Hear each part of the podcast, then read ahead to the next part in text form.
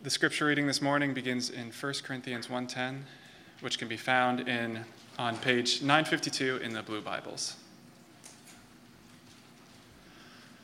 I appeal to you, brothers, by the name of our Lord Jesus Christ, that all of you agree and that there be no divisions among you, but that you be united in the same mind and the same judgment.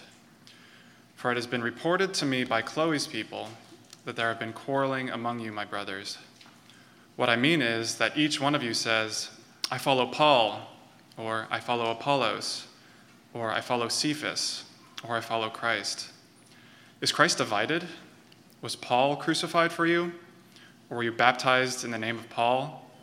I thank God that I baptized none of you, except Crispus and Gaius, so that none of you may say you were baptized in my name. I did uh, baptize also the household of Stephanas. Beyond that, I do not know whether I baptized anyone else. For Christ did not send me to baptize, but to preach the gospel, and not with words of eloquent wisdom, lest the, cro- the cross of Christ be emptied of its power. For the word of the cross is folly to those who are perishing, but to us who are being saved, it is the power of God. For it is written, I will destroy the wisdom of the wise, and the discernment of the discerning I will thwart. Where is the one who is wise? Where is the scribe? Where is the debater of this age? Has not God made foolish the wisdom of the world?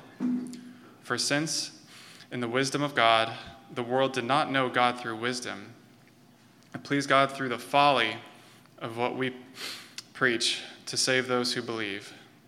For Jews demand signs, and Greeks seek wisdom, but we preach Christ crucified, a stumbling block to Jews and folly to Gentiles. But to those who are called, both Jews and Greeks, Christ, the power of God and the wisdom of God. For the foolishness of God is wiser than man, and the weakness of God is stronger than man. For consider your calling, brothers. Not many of you were wise according to worldly standards. Not many were powerful. Not many were of noble birth. But God chose what is foolish in the world to shame the wise. God chose what is weak in the world to shame the strong. God chose what is low and despised in the world, even things that are not, to bring to nothing things that are, so that no human being might boast in the presence of God. And because of him, you are in Christ Jesus, who became to us wisdom from God, righteousness and sanctification and redemption, so that, as it is written, let the one who boasts boast in the Lord. And I, when I came to you, brothers, did not come proclaiming to you the testimony of God with lofty speech or wisdom, for I decided to know nothing among you except Jesus Christ and Him crucified. And I was with, with you in weakness and in fear and much trembling. And my speech and my message were not in plausible words of wisdom, but in demonstration of the Spirit and of power, so that your faith might not rest in the wisdom of men, but in the power of God.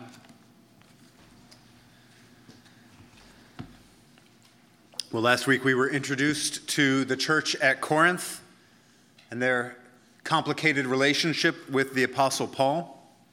Uh, last week we saw Paul's gratitude to God for the way his grace was at work in this church, even though uh, they were in need of a lot of correction. And we also saw at the end of our passage last week in, in chapter 1, verse 9 of 1 Corinthians, we saw the apostles' confidence uh, in God's faithfulness that God was faithful who had called these believers into the fellowship of his Son, uh, Jesus Christ our Lord. And so it's that sense of fellowship that these believers have with Jesus, the, the communion and the relationship that the Corinthian church has with Christ. It's that fellowship, that relationship, that communion that feeds naturally into Paul's concern for the church. He transitions now to talk about some of the problems that are in the church, and it's going to be a long letter. Uh, he starts there in verse 10, and he says, I appeal to you, brothers, by the name of our Lord Jesus Christ, that all of you agree, and that there be no divisions among you, but that you be united in the same mind and the same judgment. So, here at the outset of our passage, Paul is appealing to these believers. He wants them to adjust and to correct their behavior. He makes this plea, he says, in the name of our Lord Jesus Christ. So, he's not threatening them, he's reminding them of the grace that they've received through Jesus. And specifically, he reminds them or he, that he wants, or he, he appeals to them rather, that he wants them to be the same. And he wants them to be the same in three ways. He says there in verse 10, he wants them all to agree. So, literally, the words that Paul uses there, writing in the Greek language, uh, the words he uses there mean he wants them to say the same thing. He also wants them to be united there at the end of the verse, in the same mind. And he also wants them to be united in the same judgment.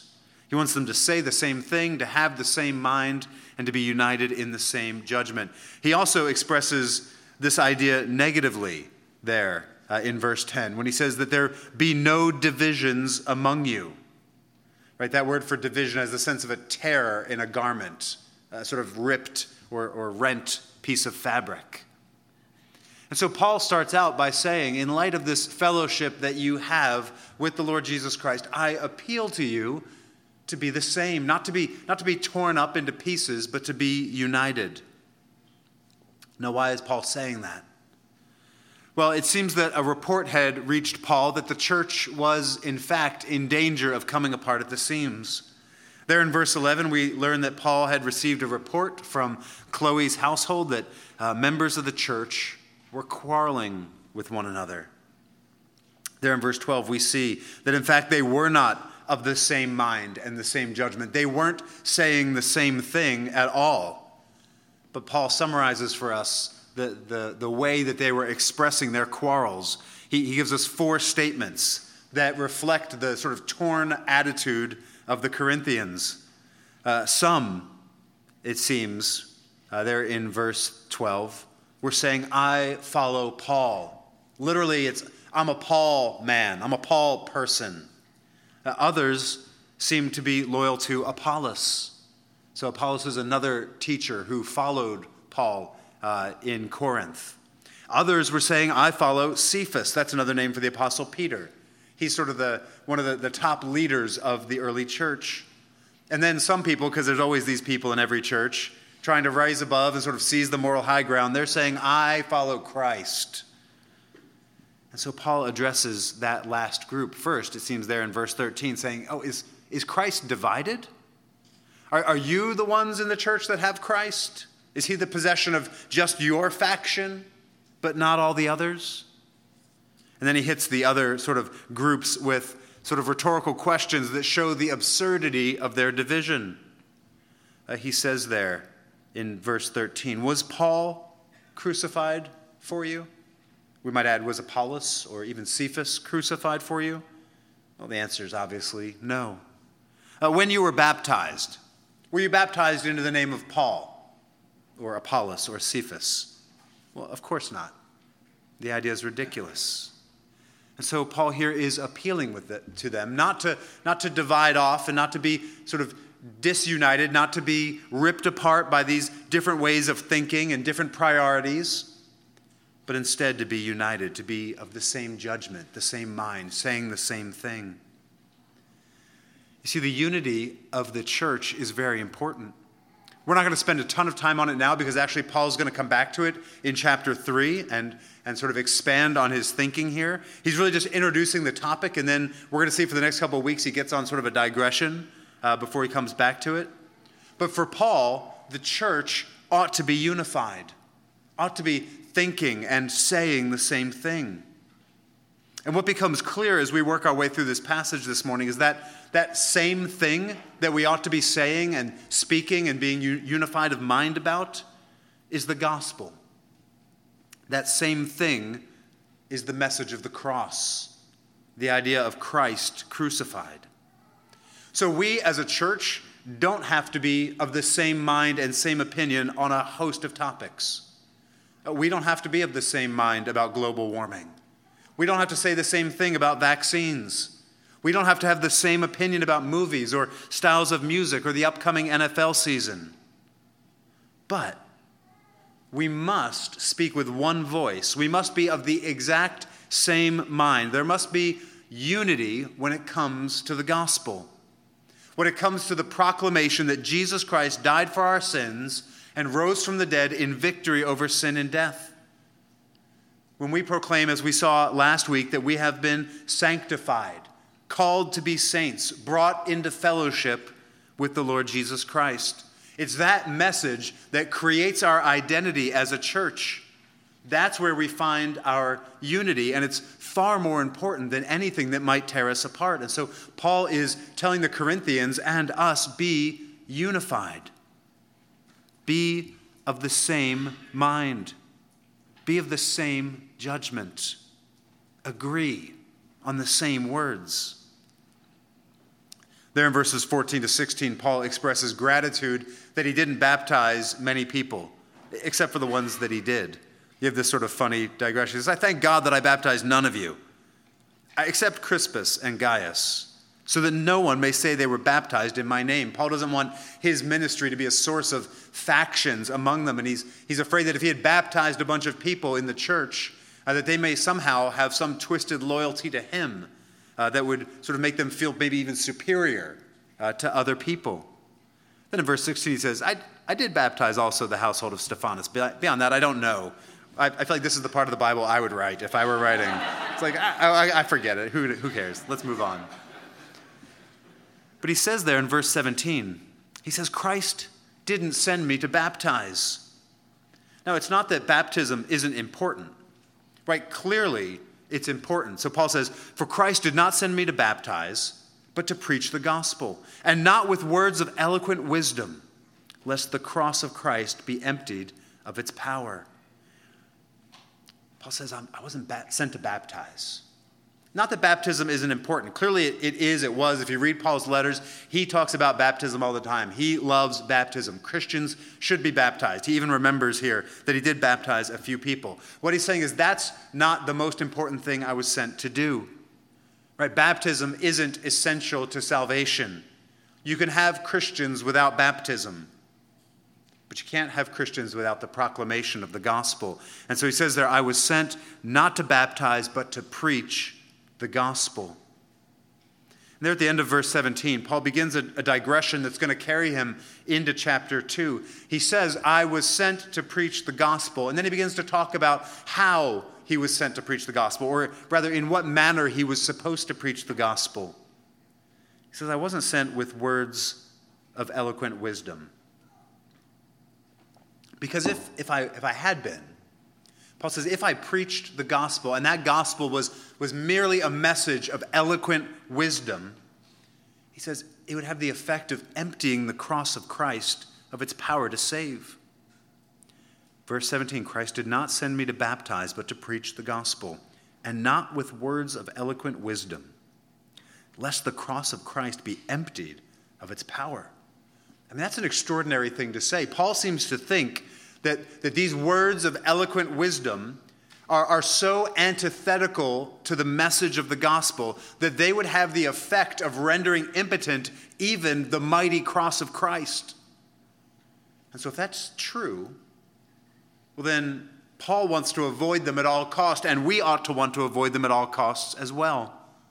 And so, in the rest of our passage for this morning, Paul is going to explain what it is that God has done to frustrate and to defeat and to nullify this so called wisdom with things that appear to be very foolish to the world.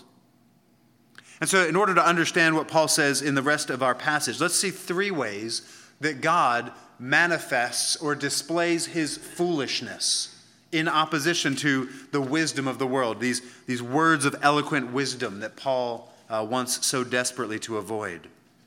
First, Let's see God's foolishness as it's displayed in the cross. Then let's see God's foolishness as it's displayed in the church. And then finally, briefly, we'll see God's foolishness as it's displayed in Paul's preaching. So, foolishness of the cross, foolishness of the church, and the foolishness of Paul's preaching. So, first, let's look at God's foolishness in the cross. You see that in verses 18 to 25 of chapter 1. Paul starts out by giving us an opening statement there to sort of unpack uh, what he means in verse 17. Uh, he wants to demonstrate to them that the word of the cross, verse 18, is folly to those who are perishing. But to us who are being saved, it is the power of God. So Paul begins by talking about this thing that he calls the word of the cross. And the language that Paul uses there is, is very likely significant. It seems like, from what Paul says in verse 17, and again what we read in chapter 2, verse 1, it seems very likely that the Corinthians, in their communications to Paul, remember, he's receiving letters from Paul, he's receiving reports from Chloe's household, right? They're, they're uh, out there telling Paul what's going on in the church. It seems that the Corinthians were boasting to Paul about their special wisdom. Right? The Greek word there is Sophia. And the special sort of insight or words that they have. The Greek word is logos. They, they were convinced that they had achieved some deeper spiritual insight, that they had some sort of philosophical knowledge, that they had been able to move on from Paul's ministry. Remember, Paul had been amongst them for about two and a half, even three years. And it seems like they're, they're now convinced that, they're, that they have enough that they can move on to something better. And so Paul here is firing right back. He says, Oh, I, I have a word too. I have a, a logos for you. But it's not your sort of high minded philosophical musings. Instead, it's the exact opposite of those. The, the word I have, Paul says, is the word of the cross. It's just another way of speaking about the gospel, the, the good news about Jesus Christ. Right? The, the word of the cross is this message that God, in his great love, sent his Son to take on human flesh and to bear our sins on the cross. Right? The word of the cross is the truth that the blood of the crucified Son of God was shed to save us from our sins. So remember back in verse 17, Paul says that he wasn't sent to speak with words of human wisdom, but rather to preach this word of the cross. And this word of the cross, Paul says, is directly opposed to human wisdom, what Paul calls there in verse 20, the wisdom of the world. And so it seems really important as Paul sets up this, this, this opposition between the word of the cross and the wisdom of the world it's really important for us to understand what does Paul mean when he says human wisdom? After all, we think of wisdom as something good, right? It might be helpful here. Paul is, is using that word wisdom ironically. He doesn't actually think it's wise at all. He, the Corinthians think it's wise. He's using their word in their way to show them that they're wrong. Right? True wisdom is always a good thing. The Bible commends wisdom at every turn. We want to live our lives wisely. But here, Paul is attacking something that appears to be wisdom to the Corinthians. He's attacking what seems wise to the wider world, to, to mere human beings. Right? The Corinthians and their wider society think that they understand sort of knowledge and insight and wisdom. But, but these things, Paul says, in the end aren't wise at all. So it might be helpful as you read this passage to think of Paul as using sort of sarcastic air quotes here as he reflects the Corinthian position. He's responding to their so called wisdom that in reality is no wisdom at all. And so, what, what, does that mean, though? What is, what is Paul talking about when he talks about the wisdom of the world or this wisdom of the Corinthians that, that the message of the cross frustrates? Well, there in verse 22, uh, Paul begins to give us some examples of what it looks like in action. He says there in verse 22 that Jews sought after miraculous signs. Right, this reflects their expectation of how God would save their people, that God would send them a conquering Messiah. God had acted powerfully on behalf of the nation of Israel in history, and they expected another display of great power when the Messiah came that he would usher them in to an age of political glory. so the Jewish leaders in Jesus' day regularly told Jesus, Show us a sign. They wanted Jesus to authenticate himself by some great display of power. Well, to people who consider that wisdom, the cross is nothing but a stumbling block. The cross is repulsive, it's a sign of condemnation. Uh, the Old Testament law pronounced a curse on people who were hung on trees. And so the understanding of the Jews was that a crucified Messiah was impossible. Uh, crucified people were those people who were particularly rejected by God. And so the Messiah could never come in that way. Right? The word of the cross, the proclamation that God's Son was crucified for us and that that was the way God is saving the world, it's just impossible. It tripped them up. It was a bridge too far. It couldn't be, it couldn't be reconciled to the way they understood the world. And so Paul says it's, the message uh, is a stumbling block to them, there in verse 23. Paul talks about the Greeks there in verse 22. This is a way of speaking of all non Jews. He says that they, there in verse 22, value wisdom. To the Gentiles, the message that God had come in human flesh and was crucified in order to save men from their sins, it was, it was utter nonsense. It just didn't compute. Uh, the Roman historian Tacitus called the Christian message of the cross a pernicious superstition. Pliny the Younger called it a perverse and extravagant superstition. The message of the cross was about as intellectually respectable as saying that aliens landed in your backyard last night. It's simply foolishness. It's a made up story. It doesn't make any sense. And these were the dominant responses in Paul's world to the message of the cross. So remember, Paul, we read about his time in, in Corinth in Acts chapter 18. Right before that, in Acts chapter 17, Paul had been in Athens. And remember, he stands on the hill there in Athens. Excuse me. and he begins to debate with the philosophers. And he tells them about Jesus crucified and risen from the dead. And it says that they began to laugh at him, right? The message of the cross is folly to the world's philosophers when the word of a crucified Messiah came into contact with the prevailing ways of thinking about life and God and the world, the world found it ridiculous. And friends, I think that's still true today. I think people are maybe less offended by the idea of crucifixion.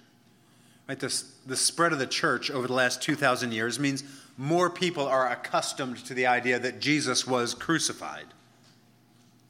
But the message of the cross, the meaning of the cross, the implications of the cross, the demands of the cross, well, it is every bit as ridiculous and offensive in our day as it was in Paul's.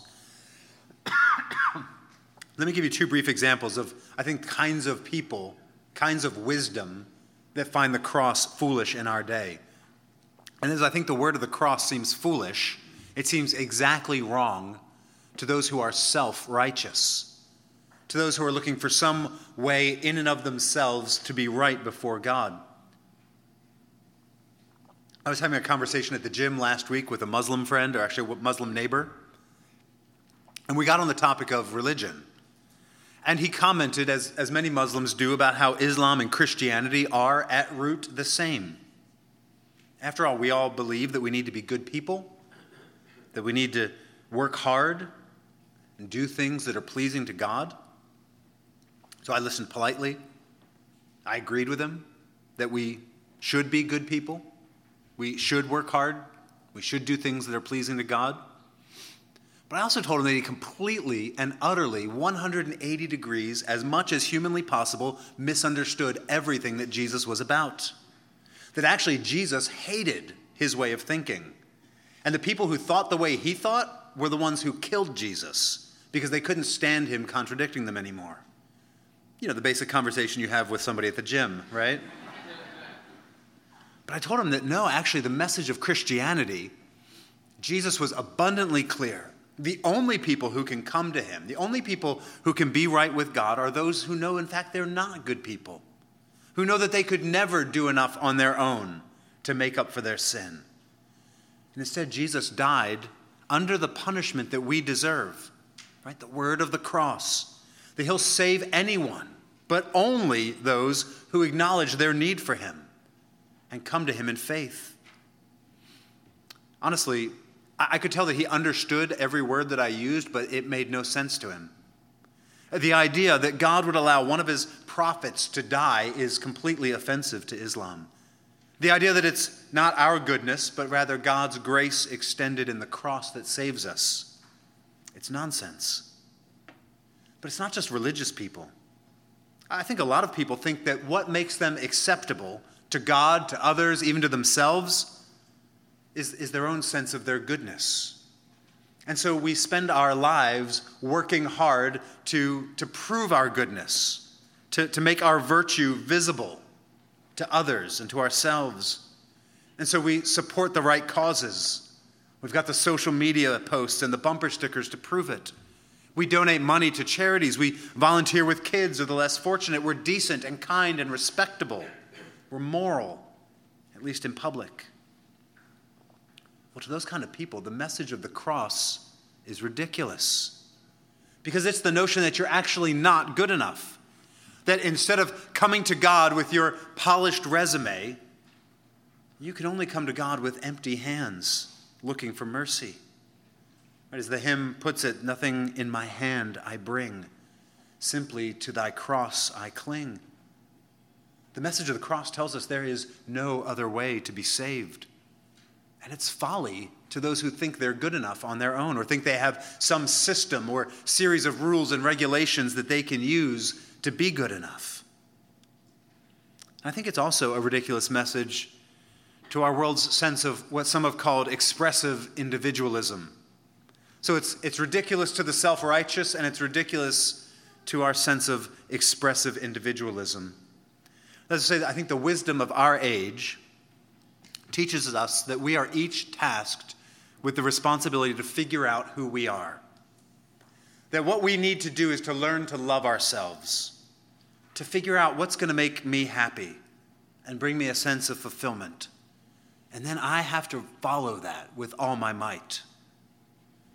Everything in our society, from schools to government to even religion, is meant to serve me in my quest to be most true to myself. And so, into a world like that, and I don't think I really need to describe it, just if you don't know what I'm talking about, watch TV for 30 minutes, right? The world is discipling us in this way of thinking. And into that world that considers expressive individualism to be the, the pinnacle of, of human achievement, that we've finally figured it out, that we've cast off the shackles of the past and figured this out, into that world comes the message of the cross. That Jesus actually saved us not by, in some sense, being true to himself, but by emptying himself by becoming a servant, by denying his own comfort and pleasure and dying for us. The message of the cross comes and says we find salvation in denying ourselves, in picking up our cross and following after him. The message of the cross is not that I need to be a better version of myself, but that I need God to make me completely new. That I, I, I'm the problem, not the solution. In fact, I'm so much the problem that the Son of God had to die so that I could be saved and forgiven. See, friends, the wisdom of the world is utterly incompatible with the message of the cross. The two are in a tension that cannot be reconciled. One must be destroyed. Either you have human wisdom or you have the message of the cross. That's why Paul points out that both Jews and Greeks, Jews and non Jews, that's everybody, is left cold by the message of the cross. Because the cross and the wisdom of the world are opposed to one another. That's why, there in verse 18, Paul tells us that all of humanity is split into two groups based on how they respond to this message. There are those who are perishing, and there are those who are being saved. To those who are perishing, the gospel seems ridiculous. It is foolishness. It's nonsense. It's gibberish. It's exactly the wrong way to think. Paul says to those who are being saved, Christ is the power of God. That is to say, the cross through which that saving power of God is shown and exercised. The, to, the, to the believer, the cross is the power of God applied on his or her behalf. And so, friend, every human being, everyone in this room must make a choice, the most faithful choice of all. Will you have God's foolish power, or will you have the world's powerless wisdom? Paul wants you to choose the cross. He wants you to look in faith at the cross of Christ and say, That's true wisdom. That's true power. And so he moves on in the following verses to argue for the supremacy of the cross's power over the so called wisdom of the world. He gives us there a biblical argument for the supremacy of the cross. He, he shows us how God has already in the past stated his intention that he is going to utterly confound and to destroy the wisdom of the world. So, there in verse 19, you see he quotes from Isaiah chapter 29, where God declares his, his intention to destroy and frustrate human wisdom and intelligence. For it is written, Paul says there in verse 19, I will destroy the wisdom of the wise, and the discernment of the discerning I will thwart. For Paul, it's enough to say, It is written. God declared centuries ago that he would do it, and now Paul is making it clear that he's done it in the cross of Christ. This prophecy of Isaiah has been brought to pass. Paul reminds us that God has declared himself to be in opposition to human wisdom. That's why he talks a little trash there in verse 20. Where is the one who is wise? Where is the scribe? Where is the debater of this age? Has not God made foolish the wisdom of the world? There's a, there's a sort of sense of joy and exultation there. In light of what verse 19 tells us, that God has declared that he's going to do it, now Paul says he's done it. And, and where are you?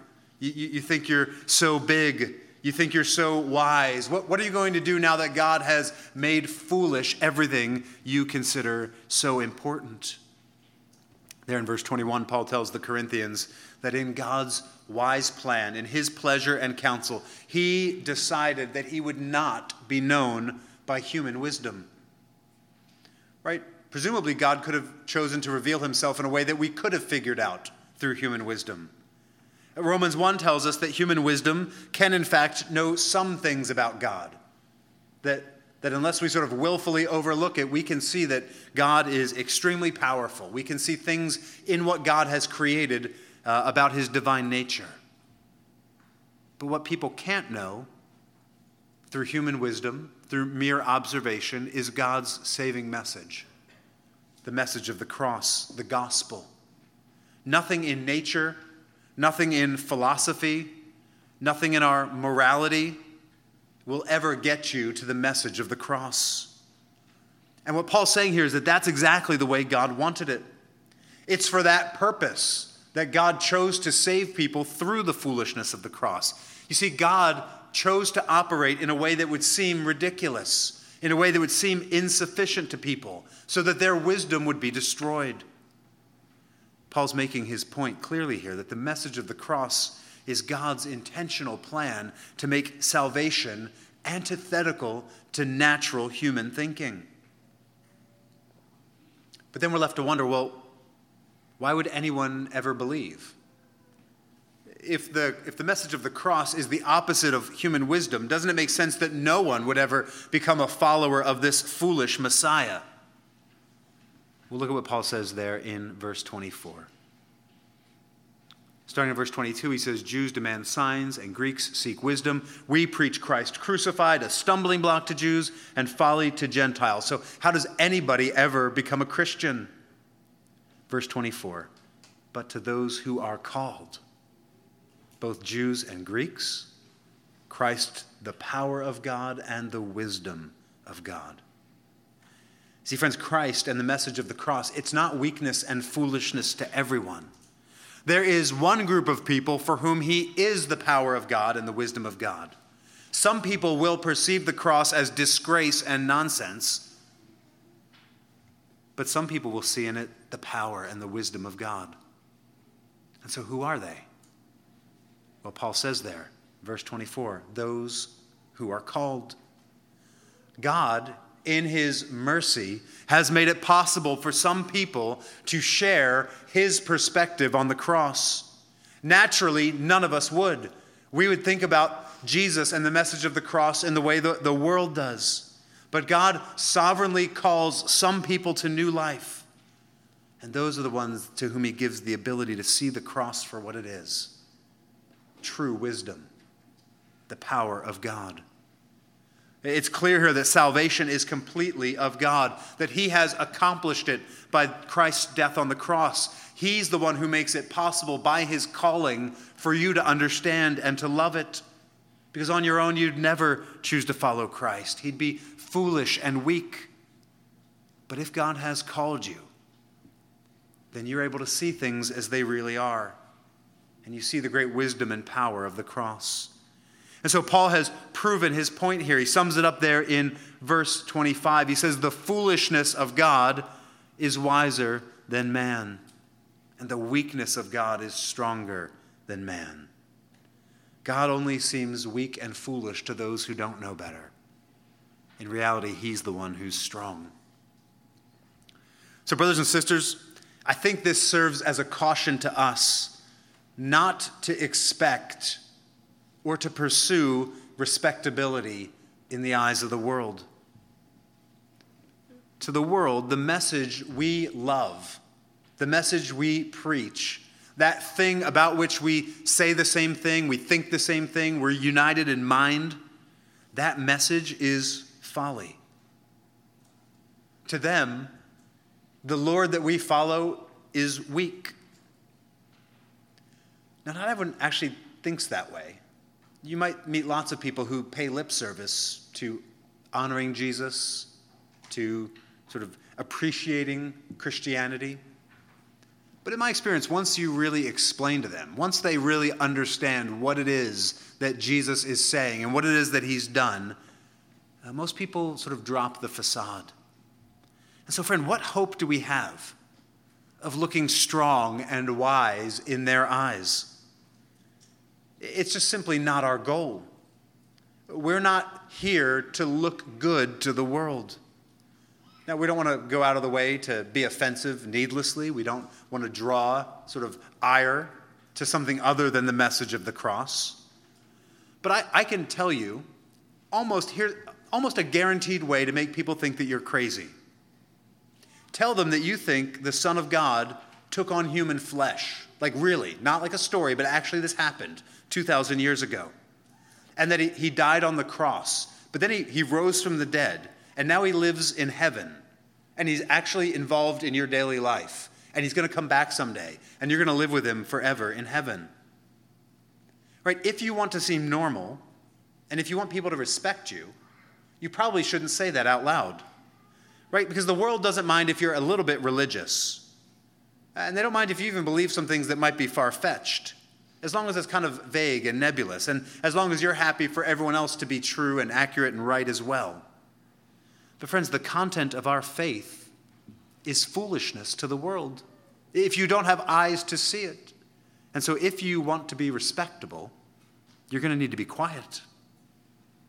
I think it's clear that Paul's message here should hugely impact the way we think about evangelism. Right? A lot of people don't like to tell other people about Christ, or Christians sometimes struggle to share the gospel because it makes them feel foolish. Like people are going to think that you're nuts. And, brothers and sisters, that's kind of the point. Right? If you make too much sense to a world that is in opposition to God, that loves its own wisdom, and that rejects the message of the cross, if you make too much sense to them, then you're not talking about the cross. You know, it's interesting. If you, if you look at church history, False teaching almost always springs up in attempt to downplay the folly and the weakness of the Christian message. Right? If you if you go even to a Christian bookstore now and you were to grab the 10 worst, most unhelpful, least true books in there, and it might be hard to choose just 10, but if you found the most 10, I promise you they would all be invested in trying to make Christianity seem more reasonable, right? Less offensive, more popular people try and make the cross more palatable to non believers. But it can't be done without doing violence to the gospel. We don't change the message to make it more appealing to the world's way of thinking. Instead, we rely on God to change people's hearts so that they can understand His wisdom in the message that we carry. Later on in 2 Corinthians, Paul's going to talk about his ministry of proclaiming the gospel, and he says, Look, to those, to those who are perishing, like we are the stench of death. Like we, we smell like a rotting corpse. But to those who are being saved, he says, we are the aroma of life. But that's simply what it means to be an ambassador, to be one proclaiming this message of the cross. And friend, if you're not a follower of Christ, first let me, in case it's not clear, let me make it clear how welcome you are here. We're really glad that you're here this morning. But if you're not a follower of Christ, I wonder if you realize that, that you're pitting your own wisdom and power up against God's. You see, by rejecting the message of the cross, you are passing judgment on God. You've said that his way of salvation is, is beneath you, that it's foolish. But, friend, you never stand in judgment over God, He stands in judgment over you. God is in the courtroom, but he's not the defendant, he is the judge. And so ultimately, in the end, it will be your wisdom, it will be your power that will be evaluated. And if you choose to continue on in it, you will be found wanting. God has declared here that he is, he is bent on destroying that kind of wisdom. But, friend, there's hope. Because even this morning, God is, is offering you, He's calling you to embrace His wisdom. You can renounce your own way of thinking and put your trust in Jesus and His death on the cross, and you'll be saved. Because God has declared that He has and He will destroy the wisdom of the wise. So don't be numbered amongst those on that last day who are relying on their own wisdom.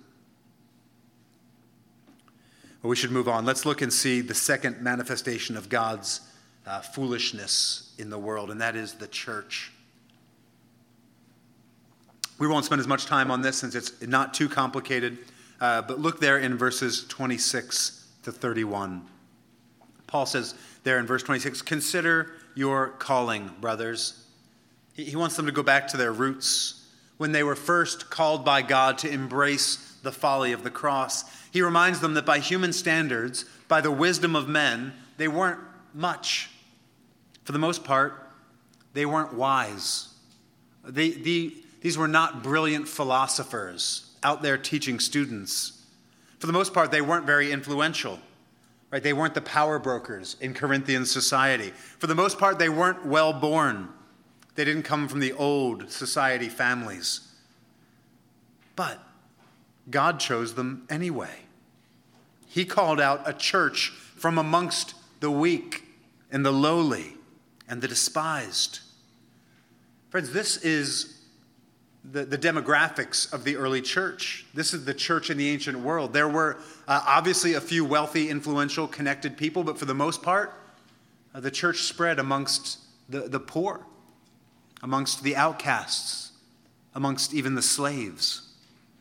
This is what James is talking about there in chapter 2, verse 5 of his letter. He says, Listen, my beloved brothers, has not God chosen those who are poor in the world to be rich in faith and heirs of the kingdom, which he has promised to those who love him? You see, James understands God chose the poor in, the, in this world to, to lavish his riches, his spiritual riches on them. The vast majority of Christians weren't that impressive. And so, why does God operate that way? Does God just like poor people more? Does he prefer weak people? Well, Paul says he actually has a point. He has a purpose in doing things this way. There in verse 27, Paul says that he chose what is foolish in the world to shame the wise. God wants to shame the wise. There in verse 27, he chose what is weak in the world to shame the strong.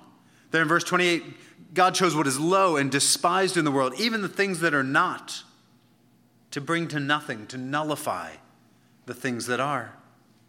And ultimately, all of that serves to make sure, there in verse 29, that no one may boast in his presence.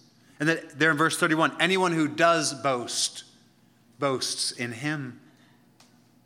See, God chooses to confound the world's way of doing things. He chooses the lowly and the meek and the humble and the poor because, because they wouldn't assume that salvation was their own doing. Right, in Isaiah 48 11, God says, I will not share my glory with another. And so the, the Lord has saved his people in a way that will not allow us to boast about anything except him, that will not allow us to glory in anything that's in us, but only in him. Think about it. If God chose the rich, like if God sent his salvation and said, What I want to do is take the, the top 1% of income, right, in the entire world, and I'm going to make those people my people. Well, we would assume that salvation is just another perk of having money, right? That this is just what wealthy people get. Right? If he chose the powerful, well, we'd assume this is just one of the benefits of power. They've earned it somehow. Right? If God gave his salvation to the, to the well born, right, to those sort of old families that are kind of the, the bedrock of the fancy society, well, we'd understand okay, salvation, it's just their birthright. They get it, we don't. But if he chose the poor, if he chose the unlikely, the weak, the ridiculous, the unimportant, well, they would know beyond a shadow of a doubt it wasn't anything in them, it was only God and they would give him the glory. They would be humble enough not to boast in anything themselves, their own wisdom, their own strength, their own power, their own might. They would boast only in the Lord. Oh, friends, it's extremely important that we grasp this. Paul's declaring that he, God has destroyed the wisdom of the world. But it's not simply that God's being sadistic. God's not a sort of petulant child pulling the wings off of bugs. God has a purpose in doing things this way. He does it for the sake of his own glory. Right? If God were only to save the best and the strongest, then those people would get the glory. People would praise them and envy them and want to be them. But God has destroyed that wisdom so that He gets the glory in salvation because He alone is worthy of glory and praise. Friends, we should keep Paul's perspective in mind as we think even about our own church. Here's really what Paul's saying in verses 26 to 31. He's saying that when God was looking for the most embarrassing, no account group of people to represent his plan, he chose us. Right? We don't represent the world's standard of excellence. Right? As a group of people, not many of us are extraordinarily wealthy. Not many of us are powerful we're meeting in a, a, fairly unattractive building to talk about a bunch of ideas that haven't been in vogue in a long time. Right? There's nothing interesting, nothing respectable going on here from the world's perspective. But, friends, that shouldn't discourage us because that's how God chooses to operate.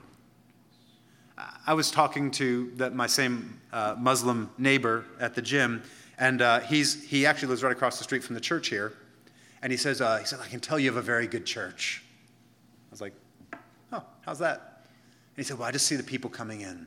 And they're, they're, very, they're very put together. They're very clean, right? They're very proper. And I was like, are you talking about the Spanish language service in the afternoon or, or what? But, right, but for him, right, there's the respectability here. But, but friends, that's not how we should view our church at all. We're, we're the, the lowly. I want to tell them like, if you actually knew us, if you knew our pasts, if you knew the, the, the sin we struggle with, if you knew the weakness, you wouldn't be impressed by us. You'd be like, God saved those people? Right? It's folly. It's foolishness. It's, God's not going to choose people like that. Right? God's only going to choose moral people, good people, clean people, important people. Oh, friends, God has chosen what's hum- humble and lowly because he saves in his power and not in ours. And friends, I think this way of thinking is sadly not very common anymore, even amongst Christians. So often, churches are scrambling to look respectable and familiar, as if, as if we can make church more like the world, then more of the world will come in. And so let's not talk about anything controversial or upsetting. Let's, let's avoid anything that's counter to, to the world's expectation of us. But, friends, that's never God's agenda for His church. We are to be God's prophetic voice in the world, calling it to repent of its wisdom, calling it to heed God's foolish wisdom. And friends, the more we look like Jesus, the more we look like the gospel, the more foolish we'll appear to the world. Our goal is not to appear impressive or strong or rich or powerful. And we shouldn't expect God to work through those things. We should expect that growth will be surprising that it's going to be incremental, that it's going to be God's work in God's way. Let's look at our third manifestation then of God's foolishness, and that is Paul's preaching. And this will be where we wrap up. If you look there in chapter 2, verses 1 to 5, Paul rehearses there a little bit of his history with them. So in chapter 1, verses 18 to 25, he makes the case that God wants to set his own wisdom up against the wisdom of the world. In chapter 1, verses 26 to 31, he shows them how how that's true even in the way they were called to the Lord. Now he wants to give them a final example of how God is, is frustrating the wisdom of the world, and that is his own ministry. There's two things in particular about his ministry he wants them to remember.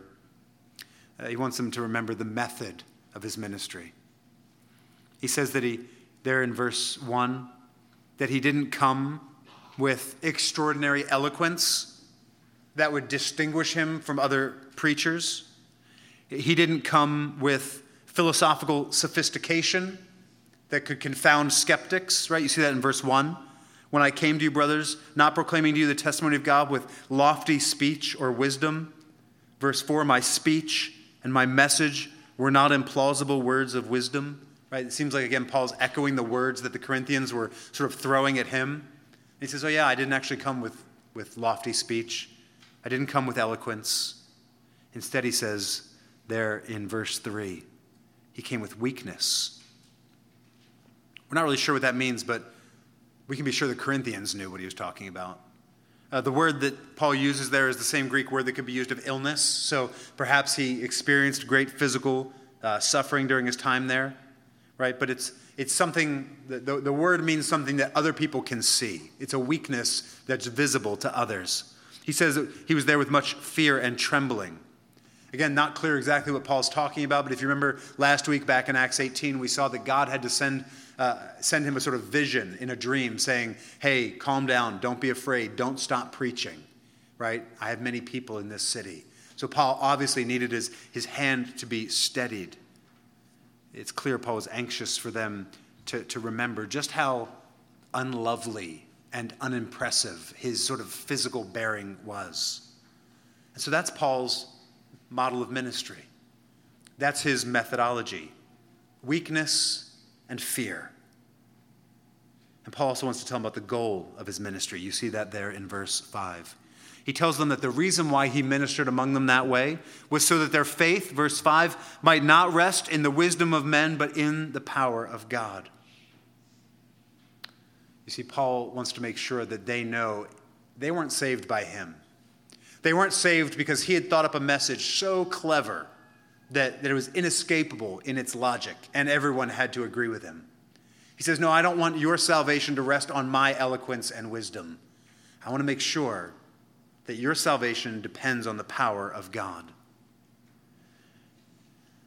Why does that matter? Why does it matter what your faith is based on as long as you have faith? Well, remember, Paul's told us that the wisdom of man is antithetical to the cross. Faith that's based on man's wisdom is no saving faith at all. It's a faith that despises the cross and finds it foolish. Instead, we need to have faith based in God's power, which is shown to us, remember, at the cross. Remember chapter 1, verse 18. To those of us being saved, the message of the cross is the power of God. Paul's telling them, I didn't want you to be saved by my clever inventions. I came to you in weakness. So the only thing you got from me was the message of the cross. There was no eloquence for you to admire, there was no strength for you to emulate. All I was was a bundle of nerves and fear and weakness and a message of the cross that's so powerful that it saved you. Right? Paul's way of speaking, his manner, it illustrated his message. His weakness and his humility was attended by a, display of the Spirit's power as people's lives were radically changed by the message of the cross. You see there in verse 4 My speech and my message were not in plausible words of wisdom, but in demonstration of the Spirit and of power. The spiritual gifts, the insight that the Corinthian church was so puffed up about, Paul says, well, that's actually evidence of the power of my ministry. Weak and humble though it was, it shows that the message of the cross is attended by the, the, the, power of the Holy Spirit is incredibly strong. Paul's telling the Corinthians, you yourselves are proof that the cross is the power of God's salvation. Because it wasn't me. I'm weak. I was afraid. I was trembling. I gave you nothing except the message of the cross, attended by the power of the Holy Spirit, which has completely transformed your lives. And so, brothers and sisters, as we wrap up this morning, it seems like the application to us is fairly direct. As a church, we have to maintain and even develop a taste for hearing and exulting in the message of the cross. We have to embrace a way of life, a way of being together that celebrates weakness rather than worldly glory and power and wisdom.